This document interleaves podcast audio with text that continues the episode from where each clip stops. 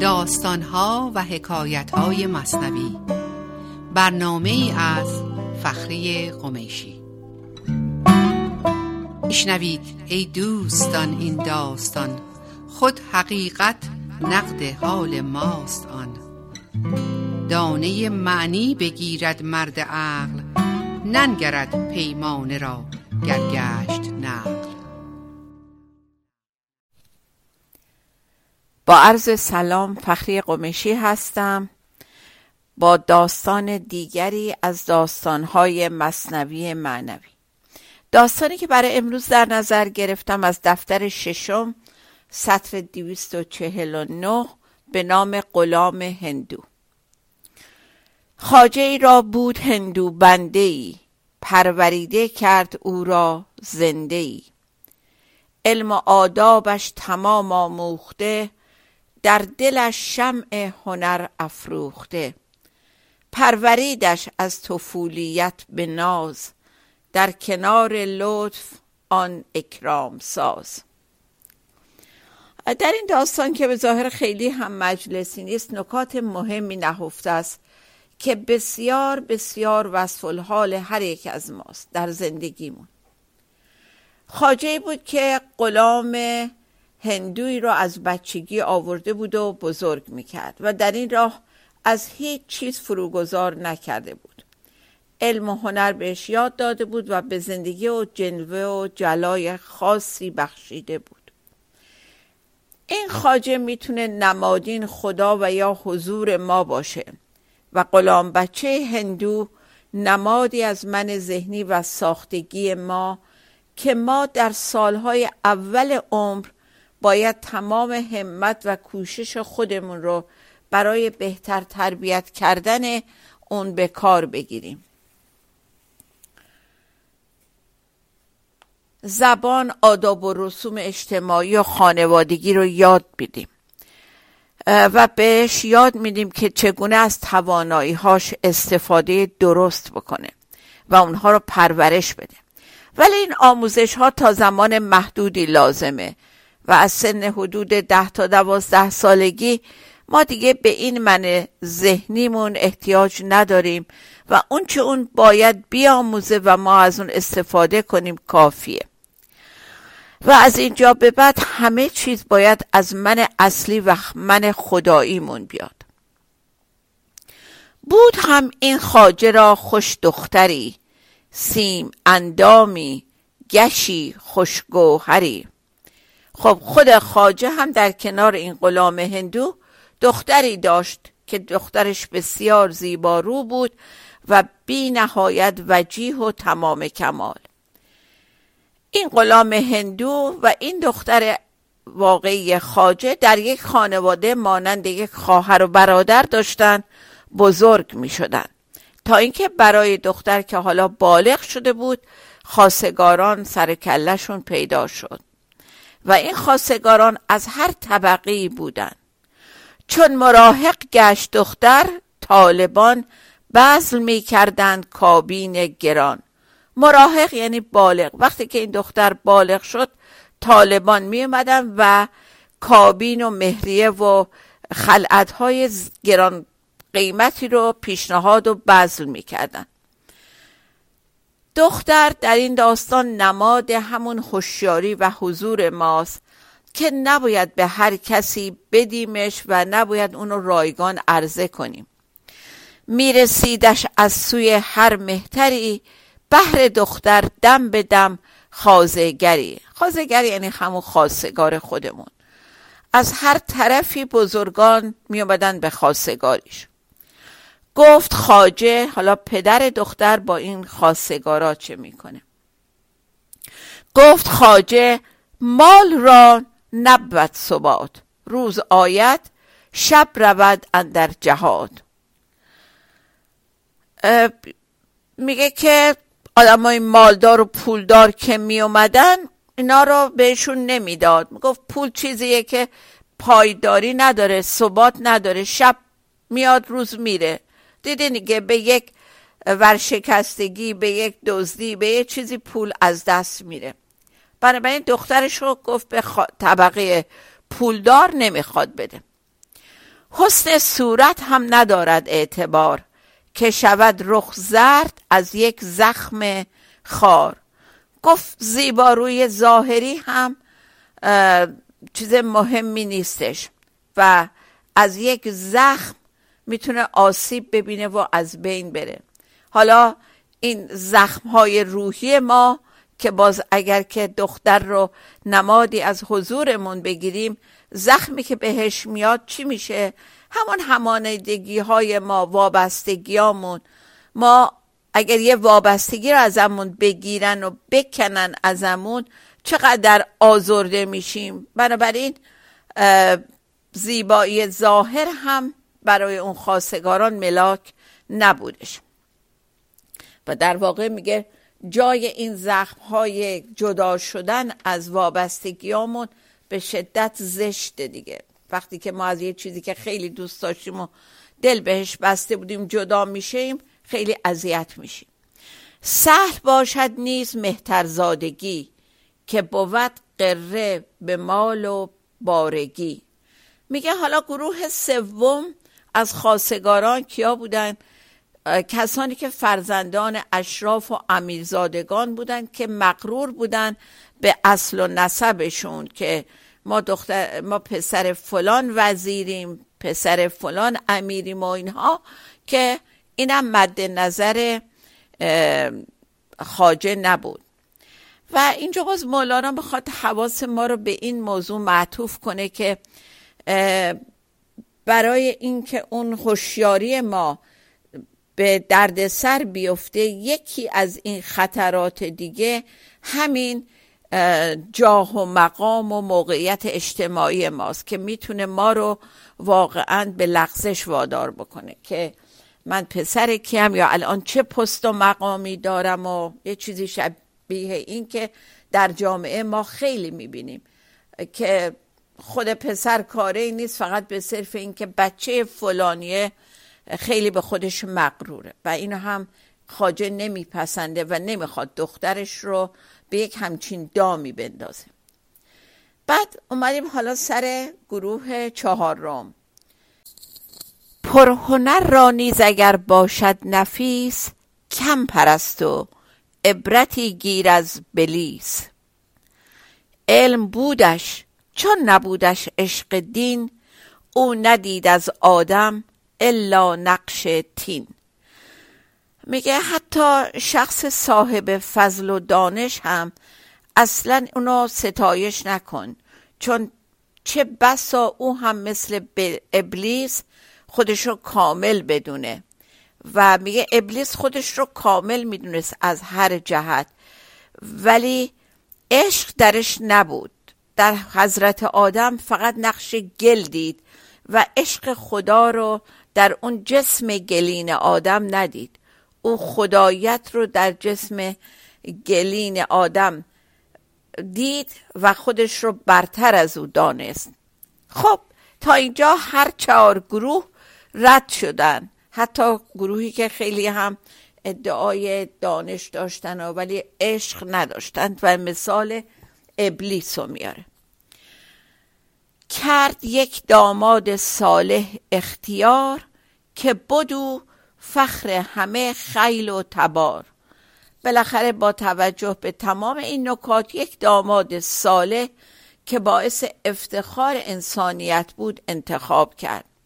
در واقع کسی رو انتخاب کرد که او هم تا حدی در راه رسیدن به حضور زنده شده بود. پس زنان گفتند او را مال نیست مهتری و حسن و استقلال نیست.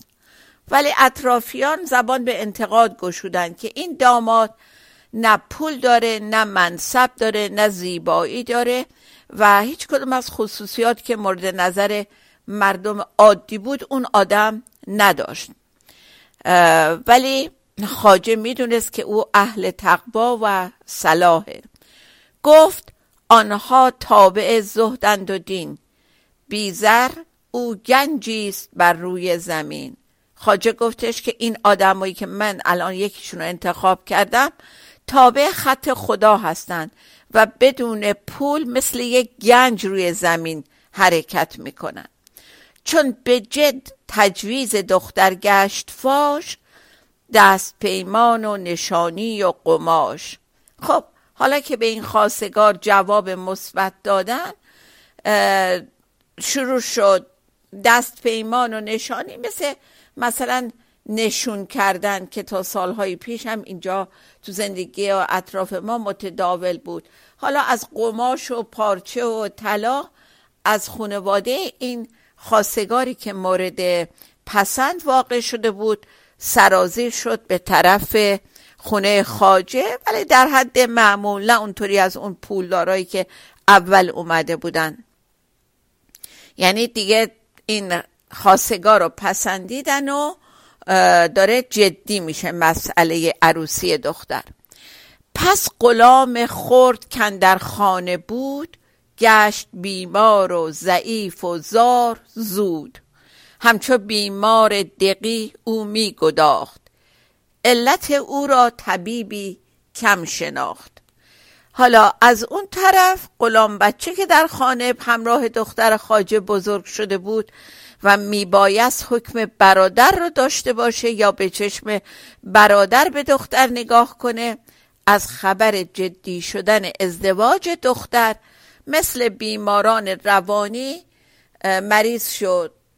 بیماران دقی یعنی اون که می‌گفتن از قصه انگار دق کرده اینم واقعا دق کرده بود از قصه این که دختر رو دارن شوهر میدن و روز به روز ضعیفتر و زن رنجورتر می‌شد. درست مثل داستان کنیزک که پادشاه و کنیزک رو اگه یادتون باشه این حالش مثل اون بود. علت عاشق ز علتها جداست عشق استرلاب اسرار خداست. خب میگه که حکایت همونه که این تنش مریض نبود اون روحش مریض بود و عاشقی یکی از بیماری هاست که از بیماری های دیگه جداست و یکی از اسرار خداست که به این راحتی نمیشه بهش دسترسی پیدا کرد. عقل می گفتی که رنجش از دل است داروی تن در غم دل باطل است. خب اینجا معلوم می شد که دواهای جسمی اثر نمی کرد و عقل میگه که پس این بیماری روح داره. خب تا اینجای داستان رو با هم شنیدیم برمیگردیم یک تنفس کوتاهی می‌گیریم و در خدمت شما خواهیم بود. با من باشید.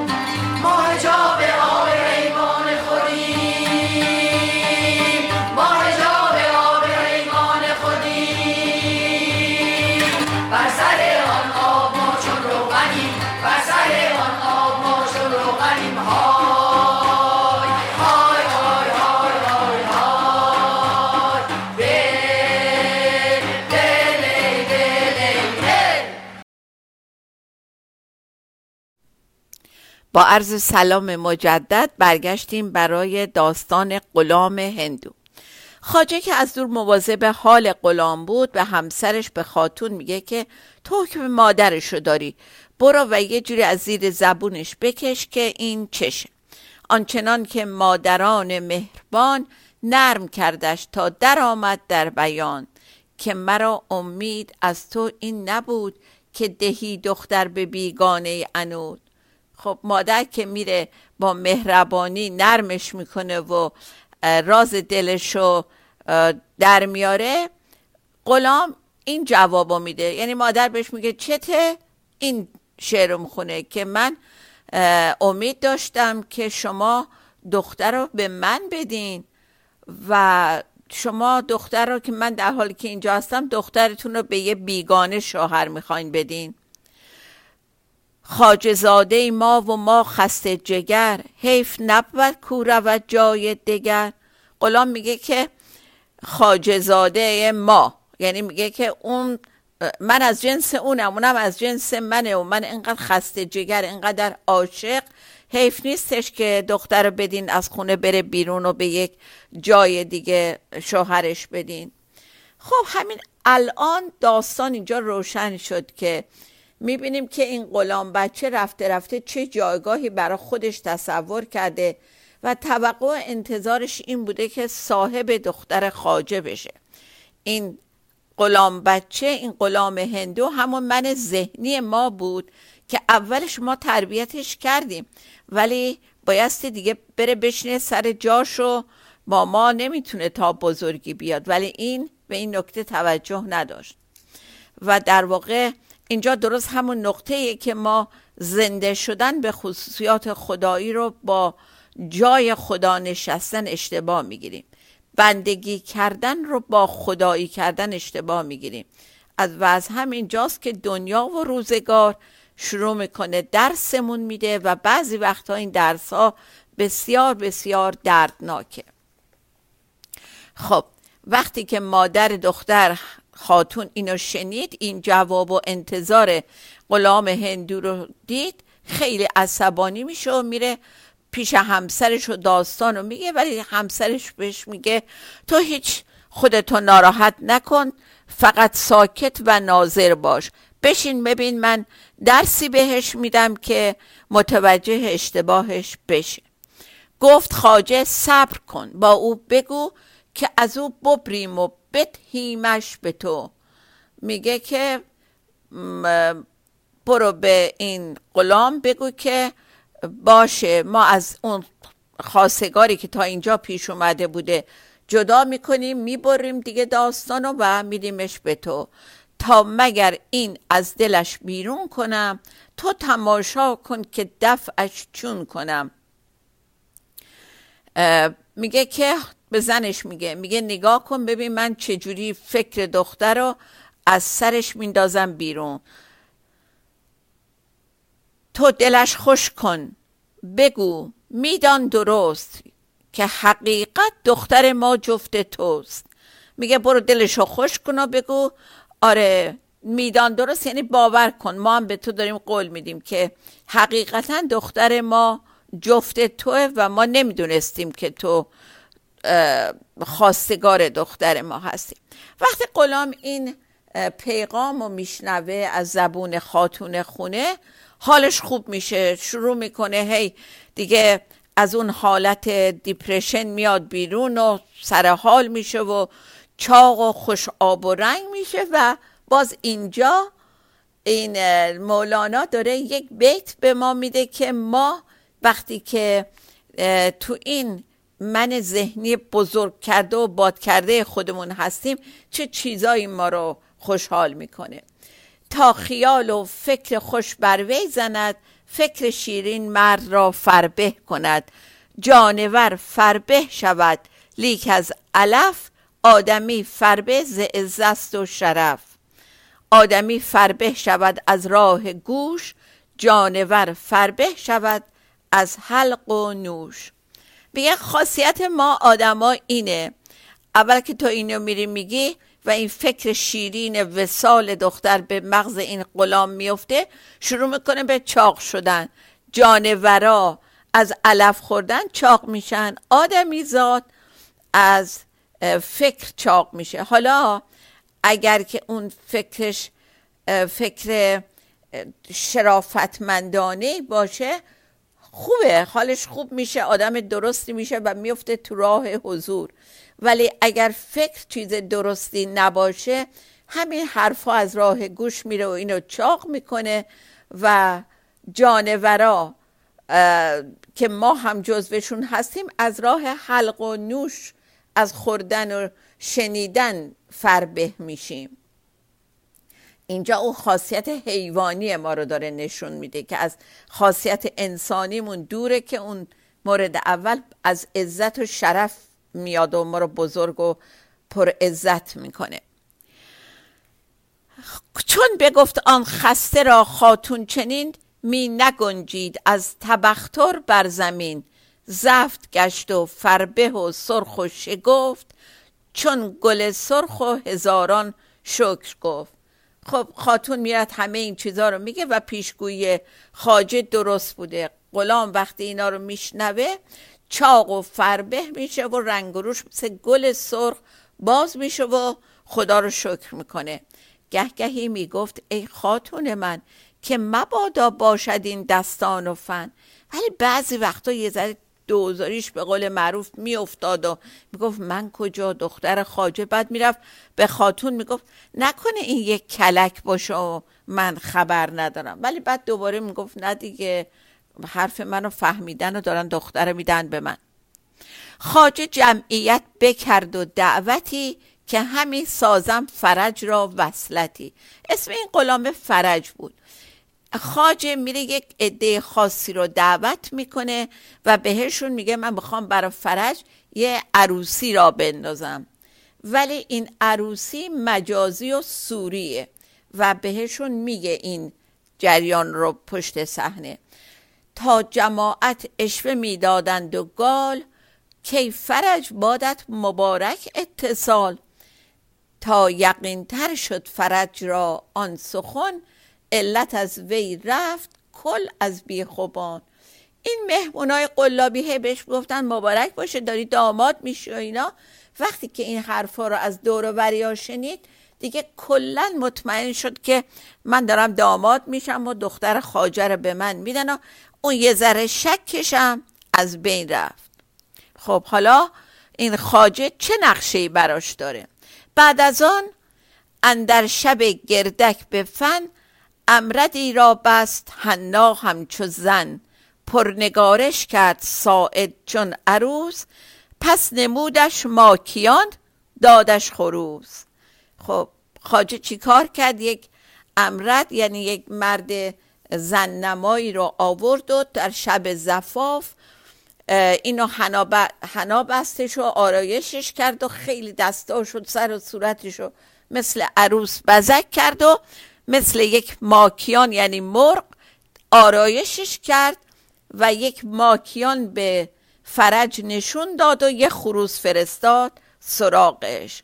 شم را هنگام خلوت زود کشت ماند هندو با چنان کنگ درشت. خب شب وسال همین کارو کرد. یعنی به محضی که اینا رو تو اتاق هجله دست به دست داد فورا چراغ رو خاموش کرد که فرصت زیادی برا فرج باقی نموند و دیگه هندو موند با اون مرد آنچنانی. هندوک فریاد می کرد و فقان از برون نشنید کس از دف زنان. ضرب دف و کف و نعره مرد و زن کرد پنهان نعره آن نعره زن. خب می‌تونین مجسم کنین که چه اتفاقی افتاد. وقتی که ما جایگاه و وظیفهمون رو فراموش می‌کنیم همون لحظه چراغ حضور ما خاموش میشه و در این تاریکی محض دنیا ما رو تنها گیر میاره و آنچنان بلایی سرمون در میاره که هرگز فراموشمون نشه. در طول زندگیمون هرگاه به یه خواسته و توقع و آرزویی که فکر می‌کردیم و فکر می‌کردیم نهایت خوشبختیمون در اون هست دست پیدا نمی کنیم فریاد و فقان راه میندازیم. مثل فرج. ولی افسوس که دنیای اطراف ما خودشون مشغول کف و دست و نعره هستن و ناله و نعره ما در میان اون حیاهوها گم میشه و کسی به داد ما نمی‌رسه. روز آوردش تاس و بوق و زفت رسم دامادان فرج حمام رفت. خیلی دیگه طبق رسم فردا صبح فرج رو میفرستن حمام. و میارنش دوباره توی هجله میشوننش. ولی این دفعه تو این هجله عروس واقعی نشسته. ولی مادر هم پیشش نشسته و مواظبه که فرج دست از پا خطا نکنه و بخواد دوباره امتحان کنه این عروسو. ساعتی در وی نظر کرد از اناد آنگهان با هر دو دستش ده بداد. فرج یک نگاهی پر از خشم و دشمنی به این عروس می‌کنه و با دو دستش میگه خاک بر سرت خاک بر سرت. این یه رسمی بوده. وقتی با دو دست به یک کسی اشاره می‌کردن و می‌زدن به طرفش یعنی خاک بر سرت. گفت کس را خود مبادا اتصال با تو چون ناخوش عروس بدفعال میگه خدا نصیب هیچکی نکنه عروسی مثل تو گیرش بیاد. ابیات بسیار قشنگ دیگه هستش که داره نشون میده که وقتی که ما با اون روی دنیا روبرو میشیم چه حال و روزی برامون پیش میاد. آشکارا دانه پنهان دام او خوش نماید زولت انعام او. میگه که دام, دام های دنیا اول به صورت دانه هستن و خیلی خوشنما هستن و ما رو به طرف خودشون می‌کشن. ولی وای به حالمون اگه گول دانه رو بخوریم و بریم جلو که میفتیم تو دام. وقتی چشممون به دام هاست این بلاها سرمون میاد. این جهان دام است و دانش آرزو در گریز از دام ها روی آرزو. آرزوهای ما همون دام های زندگی ما هستن که هر چه زودتر باید ازشون فرار بکنیم و مواظب باشیم به دامشون نیفتیم. و یک بیت قشنگ دیگه میفرماید از همین دفتر بیت 822 جمله عالم زین غلط کردند راه. که از عدم ترسند آن آمد پناه. مردم برای این گول می‌خورن که میترسن که عدم بشه درونشون. چیزی نباشه آرزوهای اینجوری درشون نباشه. در حالی که اگر همچین آرزوهایی در درونمون نباشه اون بهترین پشت و پناه ما هستش. داستان خیلی قابل تعمق و تفکری بود و مواظب باشیم تو زندگی کاری نکنیم که بلای فرج سر زندگیمون بیاره دنیا و بیت پایانی این ماه بی کلید این در گشادن راه نیست. بی طلب نان سنت الله نیست. از دفتر پنجم 238 تا داستان دیگه شاد و بی توقع بمانیم. خدا نگهدار.